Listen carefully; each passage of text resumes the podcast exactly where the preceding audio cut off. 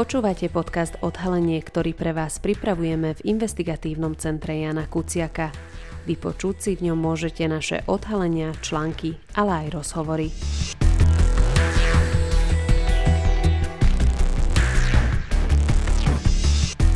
Dnes rozhovor o tom, ako zarábajú slovenské dezinformačné weby.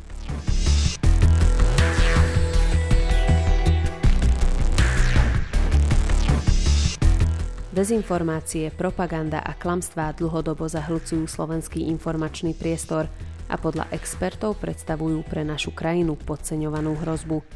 Za šírením klamstiev a škodlivých obsahov sa pod rúškom ideológie môže skrývať aj výnosný biznis.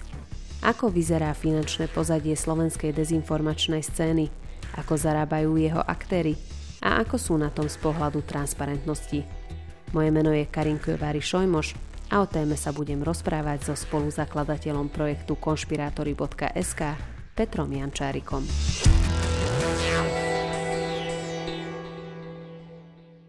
Nedávno vyšiel report portálu infosecurity.sk a Prague Security Studies Institute o finančnom a organizačnom pozadí dezinformačných webov na Slovensku, na ktorej sme sa podielali aj my ako ICJK a taktiež aj iniciatíva konšpirátori.sk. V tejto analýze sme skúmali ešte stále nedostatočne prebádanú oblasť. Myslím si, že môžeme sa na tom shodnúť, že často riešime obsah predmetných problematických webov, menej sa už hovorí o ich pozadí a je dôležité aj hovoriť aj o tej motivácii týchto aktérov, keď chceme pochopiť vlastne ten biznis model.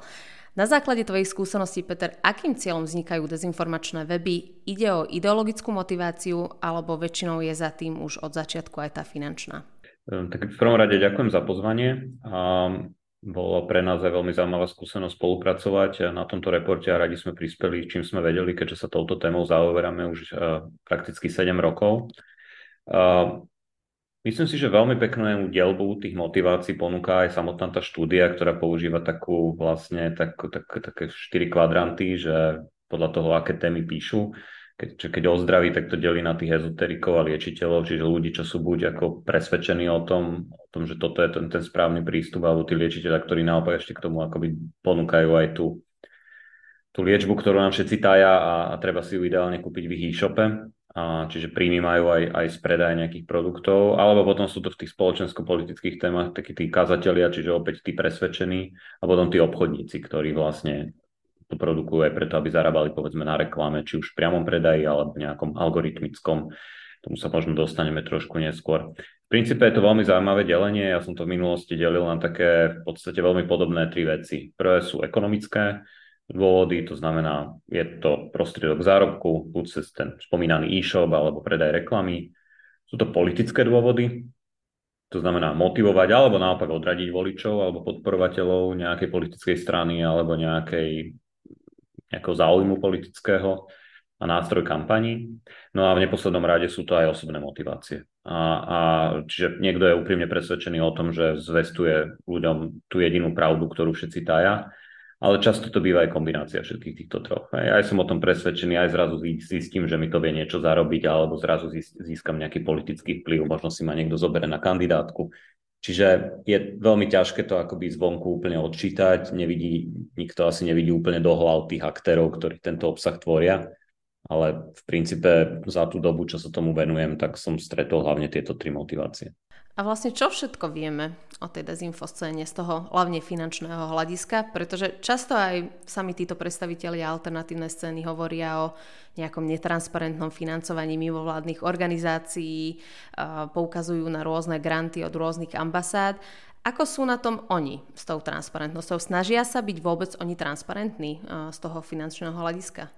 No aj keď sa vlastne táto štúdia pozerala na tie open source data, ktoré vieme o tom zistiť, čo znamená napríklad Finstat, tak vidíme tam len nejaké, pokiaľ je to SROčka napríklad, čo nie všetci sú, niektorí sú občianske združenia, niektorí fungujú v nejakom právnom vákuu, ktorým vyhovuje zrejme, ale pri tých SROčkách vidíme aspoň príjmy na Finstate, ale opäť vidíme len nejaké agregované čísla, ktoré môžu pochádzať z veľa rôznych zdrojov.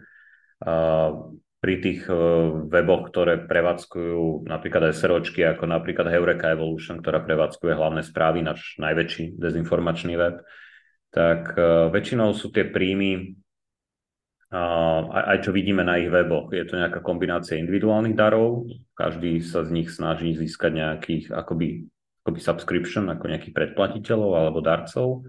Určite to predaj reklamy alebo PR článkov priamo, alebo cez nejaké reklamné platformy, ako u nás najväčšia samozrejme Google Ads. Napríklad 3 zo 4 webov, ktoré minulý rok vypol Národný bezpečnostný úrad, prevádzkuje dodnes reklamy cez Google Ads. Takže je to nejaká kombinácia priameho a platformového predaja reklamy z kombinácií s nejakými individuálnymi darmi, a aby sme nezabudli, tak aj prevádzkou nejakého e-shopu, napríklad Badateľ.net prevádzkuje e-shop s výživovými doplnkami. Ale vidíme opäť zvonku len agregované čísla, nevieme, čo pochádza z čoho, nevieme, čo sú nejaké dary od či už nejakých riadnych grantových schém alebo od nejakých pokutnejších darcov. To jednoducho je to naozaj čierna skrinka, do ktorej málo vidno. K tej reklame sa ešte dostaneme. Ja by som sa ešte zastavila na minútku pri tých modeloch. Aj ty si spomínal, že v analýze taktiež píšeme, že sme identifikovali vlastne 3 modely zastršenia toho biznisu. Za niektorými webmi stoja firmy, za niektorými občianske združenia, a potom sú to také stránky, ktoré sú absolútne anonymné. Tie posledné 2 majú tú výhodu, že z verejných zdrojov sa o nich veľa nedozvieme. Môže to byť priamo zámer, že sa skryjú vlastne za tie OZ-ká, alebo že sa snažia byť absolútne anonymní a ostať aj anonymnými?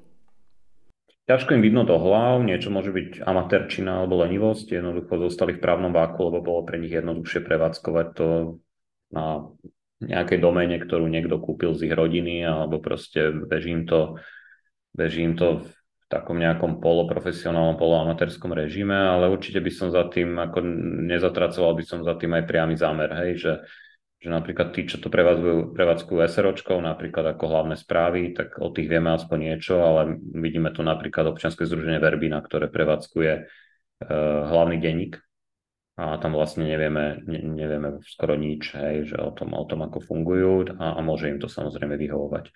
Pričom prevádzka tých webov vyzerá veľmi podobne, veľmi profesionálne. To znamená, že napríklad aj Verbina tlačila veľmi veľa do reklamy na Facebooku. To znamená, že hlavný denník sa veľmi rýchlo vyšvihol, pretože si platil reklamu na Facebooku, a jednoducho vidíme veľmi, veľmi málo do toho, takže asi im to viacej vyhovuje. Ak sa ešte zastavíme pri tých anonymných stránkach, to môže byť aj... Viem, a aj ty si to povedal, že nevidíš do tých hlav, ale že to môže byť aj kvôli tomu, že nakoľko ten obsah samotný je problematický, tak tým pádom sa tou anonymitou sa snažia vlastne vyhnúť tej právnej zodpovednosti. Je to jedna z možných vysvetlení, že prečo sa niektoré tie väčšie webové stránky problematické sú anonymné? Vlastne nevidíme, že kto vlastne stojí za nimi. Môže byť, a na strane druhej, myslím si, že sa tí dezinformační aktéri, prevádzkujúci tie weby, naučili veľmi dobre lavírovať na tej tenkej hranici medzi tým, čo je akoby manipulácia už za hranou nejakého naplnenia nejakého paragrafu. Že myslím si, že aj tí ako najhrubozrnejší dezinformační aktéri sa naučili v tom chodiť tak, že nie je to aj tak právne napadnuteľné veľa z tých vecí. Ale samozrejme sú akoby... asi sú vo väčšej pohode, pokiaľ sú ešte skrytí aj za niekým ďalším. V správe sa píše, že, citujem, príjmy z reklam sú v prípade problematických web stránok fundamentálnym nástrojom na generovanie zisku pre laikov. Ako funguje vlastne tá reklama na webových stránkach, aj dezinformačných? Ako vyzerajú výnosy z reklam webov s problematickým obsahom? Ktoré parametre sú z tohto hľadiska dôležité? No tak najdôležitejšie je samozrejme návštevnosť, to znamená, čím viac ľudí sa tam premelie, čím viac stránok sa otvorí, tým väčšia pravdepodobnosť zobrazenia a nakliknutie tej reklamy. Reklama sa tam prevádzkuje v princípe veľmi podobne ako na ktoromkoľvek inom webe. Dnes mnoho webov využíva reklamné platformy veľké, už spomínané Google Ads, kde vlastne vy si akoby prenajmete, alebo vy ako web, vy ako vydavateľ prenajmete v kvázi vašu plochu banerovú nejakej platforme, ktorá tam potom umiestňuje rôzne značky. A to je inak aj dôvod, prečo vlastne vznikli konšpirátori, že niekedy tam ten algoritmus umiestní aj na tento typ webu nejakú značku, ktorá samozrejme nechce byť vedľa tohto videná, takže používa napríklad našu databázu na vylúčovanie toho, aby sa na takýchto weboch zobrazovala. Čo je ale podstatné, že samozrejme tie weby to robia preto, aby z toho mali príjem. A napríklad v prípade Google Ads okolo 70% toho budžetu, ktorý sa tam akoby pretočí a minie od tých inzerentov, končí práve u toho vydavateľa. Čiže mnohé tie firmy ani netušia, že že sa tam zobrazujú a že čelia tam aj nejakému riziku reputačnému, lebo nechcete byť vedľa nejakých transplantačných staníc na Ukrajine alebo biolabákov alebo Sorošov alebo vedľa depopulačných snách Billa Gatesa, že jednoducho to neprospie vašej značke, ale čo je horšie, že vy vlastne ako značka zo svojho marketingového rozpočtu podporujete priamo vlastne vznik tohto typu obsahu a oni na tom zarábajú. Existuje na to nejaká regulácia? Napríklad to, že nejaké právne predpoklady jednoducho tá stránka musí splniť na to, aby potom mohla z tej reklamy profitovať. Akože smerujem s touto otázkou k tomu, že keď je nejaká stránka absolútne anonymná, či môže aj tak zarábať vlastne z tej reklamy a či v každom prípade, pri každej webovej stránke hovoríme o tom, že automaticky vlastne profitujú z tej reklamy. Ono, tie pravidlá sú pomerne voľné. Hej? Aj keď zase ostanem pri najväčšej platforme Google Ads, ja som si nedávno práve pozeral, prechádzal ich podmienky a ono je to v princípe, samozrejme, nesmiete tam mať nelegálny alebo inak obmedzený, tzv. Restricted obsah typu zbranie, hazard, drogy, lieky na predpis, porno, násilné veci, hej. Že taký ten naozaj, že buď akože veľmi ťažko borderline alebo illegal content, tak ten vám samozrejme oni vypnú. Na čo majú aj oni celkom dobré algoritmy, hej, že akoby to porno a zbranie tam viete ako zachytiť pomerne jednoducho. Problematická je možno viacej tá šedá zóna. Samozrejme nesmú mať tie weby, ktoré sú vypnuté, nemôžu profitovať na reklame, to znamená Sputnik, Russia Today, hej, ktoré boli vlastne vypnuté v rámci EU. Ale inak tam je v princípe možné skoro hocičo. Google trošku sprísnil po vpáde ruských vojsk na Ukrajinu, demonetizoval weby schvaľujúce inváziu a stopli svoje reklamné služby v Rusku napríklad, ale inak majú povedzme zamedzené, alebo teda demonetizujú články šíriace zdravotnícke hoaxy, hate speech a diskriminačný speech, ale väčšinou aspoň čo som zatiaľ videl, že Google stopne tú reklamu na tých konkrétnych článkoch, ale nestopne celý ten web. Hej. Čiže tu by som sa naozaj na tej platformy veľmi nespoliehal, že v tom proti tomuto obsahu zakročia sami a napríklad inzerenti, ktorí sa vedľa takéhoto šedého obsahu, ktorý nie je úplne nelegálny, ale je problematický z mnohých iných dôvodov, nechcú zobrazovať, tak využívajú práve databázu, ako prevádzkujeme my. Ale aby som odpovedal na tú otázku, teda, alebo to nejako uzavrel, platformy majú nejaké pravidlá, ale väčšina z toho upravuje len nelegálny obsah, nie tento typ obsahu dezinformačného, ktorý je proste manipulatívny, problematický, nekorektný, ale neprekračuje opäť nejaké paragrafy. Spomínal si váš zoznam, vaša iniciatíva Konšpirátori.sk vznikla vlastne s cieľom obmedziť príjmy z reklam týchto webov. Napriek tomu, že vy máte veľmi dobre vypracovaný zoznam aj dobre vypracované odôvodnenia, prečo niektoré weby alebo tie weby, ktoré sa tam nachádzajú, sú problematické, existujú ešte stále spoločnosti, ktorým to jednoducho nevadí? Sú voči tomu ľahostajní, že ich reklama sa zobrazuje aj na stránkach, kde, ako si už spomínal, napríklad sa píše o Šorošových nejakých konšpiračných teóriách a tak? Asi také sú, ale my ich moc nestretávame. My sme veľmi radi, že našu databázu dneska nejakým spôsobom využíva buď cez Google Ads alebo cez S-Click, napríklad v Česku okolo 11 000 inzerentov a aktuálne chránime okolo 125 000 kampaní. Samozrejme nevieme povedať, koľko tých kampaní ešte zostáva a niektoré nemusia ani využívať náš automatizovaný skript. Toto vidíme len tých, ktorých vieme, ale hocikto si môže ten náš zoznam stiahnuť a používať ho bez toho, aby sme to my vedeli. Stretli sme naozaj, že len hrstku klientov, ktorí si povedali, alebo čo máme indície z agentúr, ktoré používajú náš zoznam, že čo sa ich samozrejme pýtame, keď sme v nejakom neformálnom kontakte, že či bol za vami klient, ktorý povedal, že áno, ja vyslovene chcem byť na hlavných správach, alebo mne to neblokujte, mne to nevadí. Akože jasné, jednotky firiem také sú, ale Ako hovorí jeden môj známy z digitálnej agentúry PS Digital, Peter Šebo, pokiaľ necielíte vyslovene na ľudí, ktorí čítajú tento typ obsahu, tak vy ten marketingový rozpočet viete minúť rovnako efektívne, ak nie efektívnejšie na weboch, ktoré nenesú zo sebou toto riziko. Takže akoby tu tí klienti akoby nemajú veľmi čo stratiť, ak by som to tak povedal. Že vyslovene, ak nejdete po čitateľoch Badateľa alebo nejdete po čitateľov hlavného denníka, tak z nejakého dôvodu, tak akoby viete zmysluplnejšie ten svoj marketingový rozpočet minúť bez toho rizika, bez tohto akoby zlého svedomia, bez tohto sponzoringu tohto typu aktérov. Ktoré dezinformačné stránky zarábajú alebo zarábali v minulosti najlepšie na tej reklame? A vieme to vôbec odhadnúť? A aký presný je vlastne ten odhad tých sum?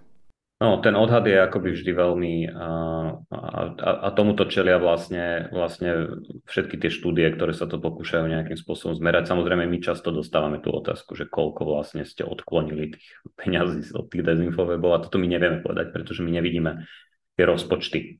My nevieme skrátka, že či tá kampaň, ktorú vidíme ako chránenú, že či to je malé kvetinárstvo alebo mobilný operátor, hej, s úplne iným rozpočtom. To znamená, že vždy sú to nejaké odhady a vlastne aj táto štúdia pracuje s nejakým kvalifikovaným odhadom maximálneho mesačného príjmu z reklamy na cenu kliku. To znamená, že keď opäť sa citujem z tej štúdie, tak je tu nejaký rozptyl 20 až 50 centov akoby príjmu násobené mesačnou návštevnosťou. Plus sa tam teda berie nejaký príjem, nejaký priemer a priemerný počet návštev za mesiac. Čiže akoby treba brať samozrejme každé takéto odhady s rezervou, ale čo dáva nejaký dobrý pohľad, je to, ako si stoja tie weby medzi sebou. A tu treba povedať, že hlavné správy stále patria, sú s veľkým náskokom najväčším, najnavštevovanejším dezinfowebom s okolo 3,7 miliónmi návštev mesačne, a už potom ďalej za tým je Infovojna a Report s cca miliónom niečím. A to nám dáva akože celkom zaujímavý vhľad do toho, že povedzme tie hlavné správy môžu zarábať niekde okolo 70 000 eur mesačne. A ten Report to môže mať okolo 12 000, čo ako tie hlavné správy sú, že veľmi, to už je akože nezanedbateľný príjem, ale ono konec koncov aj tých 10-12 000 mesačne ako z tohto príjmu, keď je schopné to médium ešte predávať tú reklamu aj napriamo, povedzme nielen z týchto platformiem, ale vie si predať občas nejaký PR článok, alebo si predá nejaký banner napriamo tomu inzerentovi, tak si vie prísť celkom slušné peniaze. A treba zase aj povedať, že to nie sú investigatívne centra, to sú ľudia, ktorí preklapajú akože prevarené články z iných webov vonku, alebo si vymýšľajú nejaké články od stola, a tá výroba toho dezinfa je extrémne lacná. A s nástupom AI im bude asi ešte lacnejšie, alebo budú schopní produkovať toho vo veľa väčších objemoch s oveľa menej ľuďmi. Takže ono je to akoby veľmi dobrý biznis, hej? Že to vyrobiť dezinfo sa robí strašne ľahko. Ja si často hovorím, že ja by som si o sebe vedel vymyslieť také skvelé dezinformačné články, škoda, že sa tomu nevenujem. Ale naozaj, že vygenerovať tento typ obsahu, poznajúc všetky tie psychologické triky, ktoré pritom viete použiť, všetky tie konšpiračné ťahy, ktoré pritom viete uplatniť, tak je strašne jednoduché. A preto je to asi aj pre mnohých dobrý biznis. Vidiac aj ten kontext asi, že vlastne tá slovenská spoločnosť, by som povedala, je extrémne zraniteľná z tohto hľadiska, a to vidíme aj v tých prieskumoch, že veľmi veľká časť tej spoločnosti má ten konšpiračný mindset alebo minimálne verí jednej konšpiračnej teórii.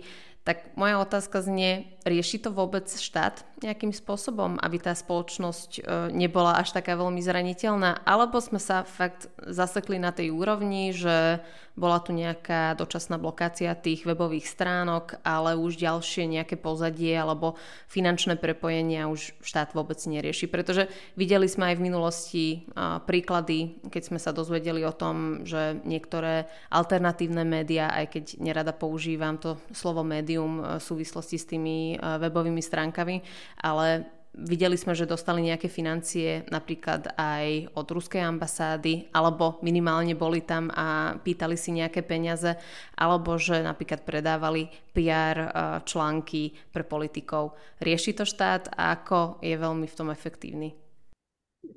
Nerieši a nie je v tom efektívny. Akože tu nám ušlo veľa vlakov, počnúť ako zanedbanou mediálnou gramotnosťou a vzdelávaním toho, že ako fungujú seriózne médiá, ako fungujú neseriózne médiá, ktoré by proste štáty ako Estonsko vysvetľujú od materských škôl de facto tým deckám, aby boli na toto pripravení. Až po to, že potom vlastne štát siaha v nejakých kritických momentoch k drastickým opatreniam, akým bolo vypnutie tých webov, ktoré inak ani podľa môjho názoru nebolo spravené úplne transparentne a úplne dobre a naozaj, že trošku aj nabilo tým dezinformačným aktérom, že spôsob, akým to ten štát urobil, bol ako, aj z môjho ako pohľadu pomerne kontroverzný, ale okej, museli akoby urobiť aspoň niečo, ale opäť štát akoby náš zlyhal v tej, to bolo nejaké dočasné opatrenie, to bol hotfix taký potom, ako bola Ukrajina napadnutá, a potom mala prísť legislatíva, ktorá toto mala upraviť, aby do toho povedzme vstupoval súd, aby to nebolo len jednomyselné rozhodnutie Národného bezpečnostného úradu, ako sa to stalo vtedy. Ale vlastne toto stopil parlament, respektíve parlament aj ten návrh zákona vrátil na dopracovanie, ale skôr to vyzerá tak, že už nikdy dopracovaný nebude a tento parlament ho takmer určite neschváli. Čiže je to akoby zaseknuté, tie weby po nejakom predĺžení prestali byť blokované, sú naspäť. Predpokladám, že sú aj naspäť z hľadiska návštevnosti. Takže vlastne sme to dočasne zalepili, ale rána krváca ďalej a jednoducho všetci sa pozerajú na pacienta, ale nechávajú ho tam v rohu stále. Takže v tomto ani v tej represii vlastne sme nedosiahli nejaké veľké posuny. Možno zaujímavý je príklad Česka nedávny, kde vlastne minister Bartoš vydal v spolupráci s odborníkmi z Nelež a z Asociácie komunikačných agentúr také usmernenie, aby napríklad štátne inštitúcie, keď si nakupujú reklamné kampane, aby ich nenakupovali na dezinformačných weboch, aby vlastne aspoň verejné peniaze nedostávali k týmto webom a odstrihli ich aspoň od tých verejných peňazí, čo ja napríklad veľmi kvitujem, aj keď opäť je to len odporúčanie. To znamená, každé to ministerstvo a často aj nechtiac, ako sme to videli v prípade značiek, ktoré nevedeli, že sú na takýchto weboch. Jednoducho sa tam stále objaviť môže sa to stať, ale je to dobrý signál minimálne toho, že tomu štátu to nie je úplne jedno, kde sa minimálne jeho kampane objavujú. Možno ale niekto si môže myslieť, že prišla nová regulácia v súvislosti s médiami a že to môže byť nejakým spôsobom nejaké riešenie na túto situáciu, pretože máme tu nový zákon, respektíve novelu zákona, podľa ktorej by všetky médiá sa mali zapísať do registra partnerov verejného sektora a to už bez ohľadu na to, či obchodujú de facto alebo de jure s tým štátom alebo nie. A taktiež by mali zverejniť všetkých tých investorov a darcov, ktorí im počas toho roka prispeli so sumou väčšou ako 2000 €. Je to správny krok? Je to správny smer? Ako vlastne zakročiť proti, netransparentnému pozadiu finančnému dezinformačných webov?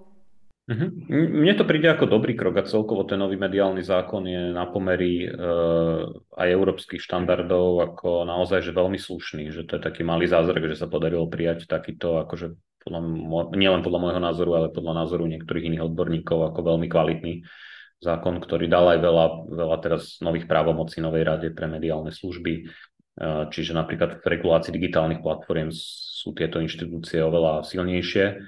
A čo sa týka tej registrácie, je to asi fajn, lebo tam tie vlastne médiá, ktoré žijú z predplatného, akoby podlezú tú hranicu, lebo asi málo kto platí viac ako individuálny predplatiteľ, asi neplatí viac ako 2000 ročne. A čo sa týka tej transparentnosti majiteľov, tam to ovocia ešte ale úplne nevidíme.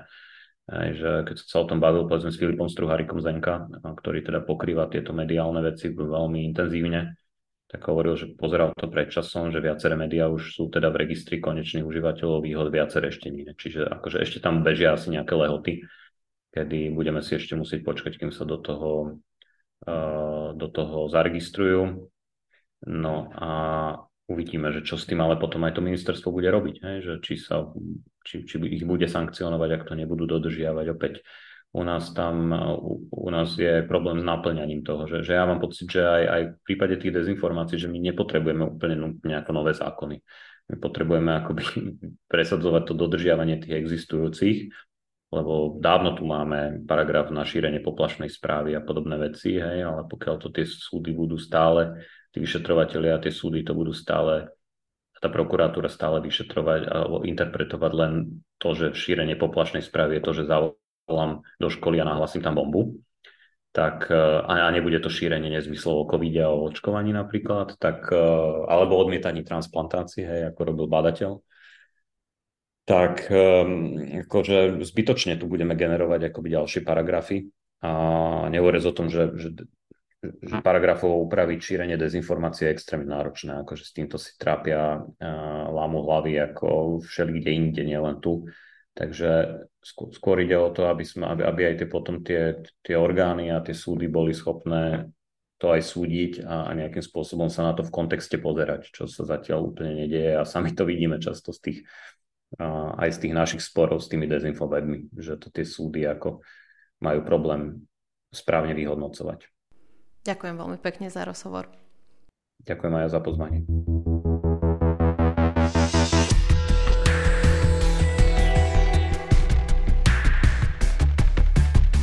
Ďakujeme, že ste si vypočuli podcast Odhalenie investigatívneho centra Jána Kuciaka.